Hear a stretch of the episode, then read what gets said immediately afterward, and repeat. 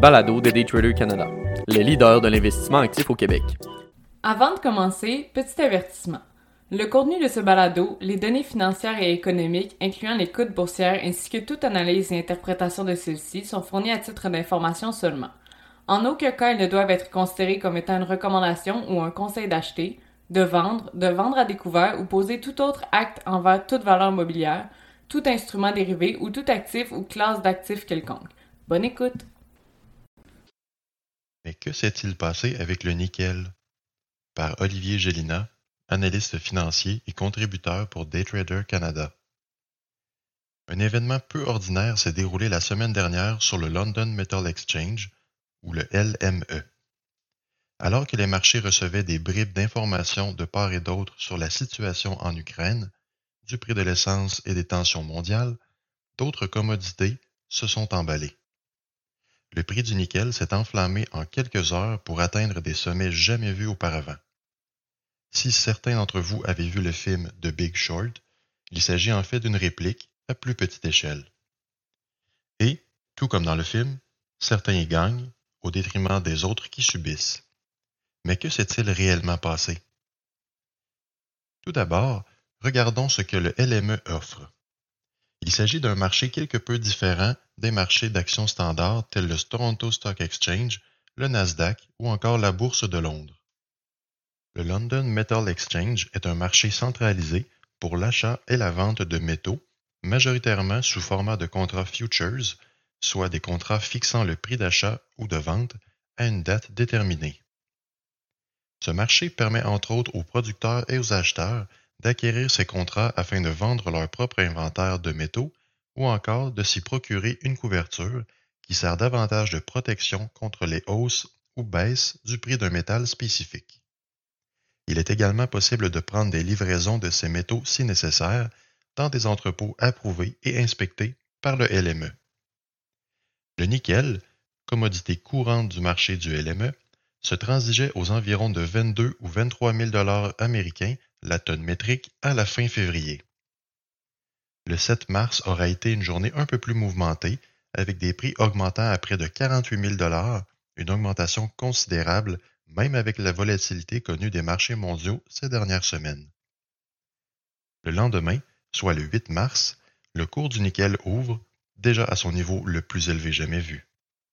C'est à ce moment que les courtiers ont pu être témoins d'une montée fulgurante du cours de la ressource. À regarder le graphique de prix, on jurait les montées paraboliques dont certaines crypto-monnaies ont enregistré dans leurs histoires, à l'exception ici que l'actif est bien réel et tangible. En moins de 18 minutes, le 48 000 s'est propulsé au-delà de la barre des 100 000 par tonne métrique. Il s'agit d'une augmentation de près de 250% en moins de 24 heures, peignant ainsi un tableau ahurissant pour tous. Ces 18 minutes chaotiques ont été suffisantes pour le LME de halter les transactions sur le cours du nickel. Toutes les transactions de cette matinée ont également été annulées, estimées à près de 3,9 milliards de dollars selon Bloomberg. Cette halte a été maintenue plusieurs jours et la reprise du cours s'est faite ce dernier mardi.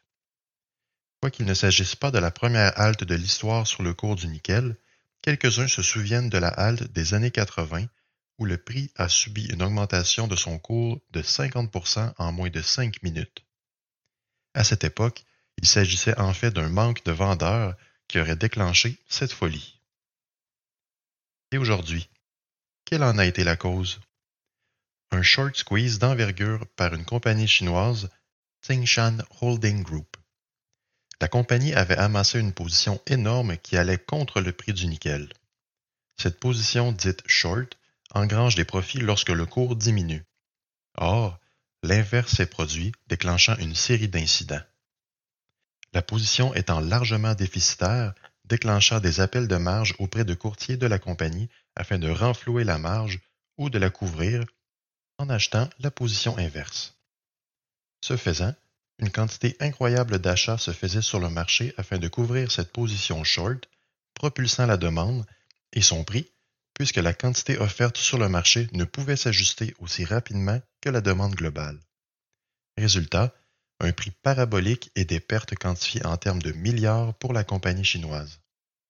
La situation rappelle en fait ce que certains vendeurs à découvert ont subi sur le titre de GameStop sur le New York Stock Exchange, ticker GME, l'an dernier. Certains analystes qualifient la situation de tempête idéale.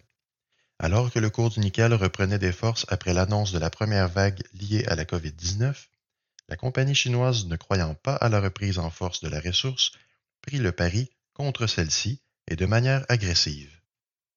La guerre entre la Russie et l'Ukraine a ensuite bousculé les marchés, dont le prix de l'essence, mais également le prix de certaines commodités, telles que le nickel. La production globale du nickel provient à 7% de la Russie et l'approvisionnement est devenu tout sauf certain au cours des dernières semaines. Cette incertitude, comme le commun du mortel a pu le voir avec le prix de l'essence, a fait monter le prix du nickel également, déclenchant ainsi le début de la fin du short squeeze. Aujourd'hui, JP Morgan Chase, sur le New York Stock Exchange ticker JPM, se dit encore en discussion avec le groupe chinois afin de discuter d'un règlement potentiel sur leur contrat en défaut. La grande différence entre la situation de GameStop et celle-ci, comme le rappelle Mark Hansen, CEO de la maison de courtage Concord Resources, est que le nickel touche des millions d'individus indirectement. Il s'agit en fait d'une composante indispensable dans la fabrication des batteries de véhicules électriques, de l'acier inoxydable et d'autres composantes électroniques. Des notices ont été envoyées par certaines grandes compagnies à leur clientèle afin de leur indiquer que le coût de la matière première augmentera et que sa disponibilité sur les marchés, elle, diminuera. Plusieurs dénoncent cette crise créée de manière strictement artificielle et poussent maintenant pour une réglementation mieux encadrée autour des positions à découvert en titre de pari sur le mouvement des prix.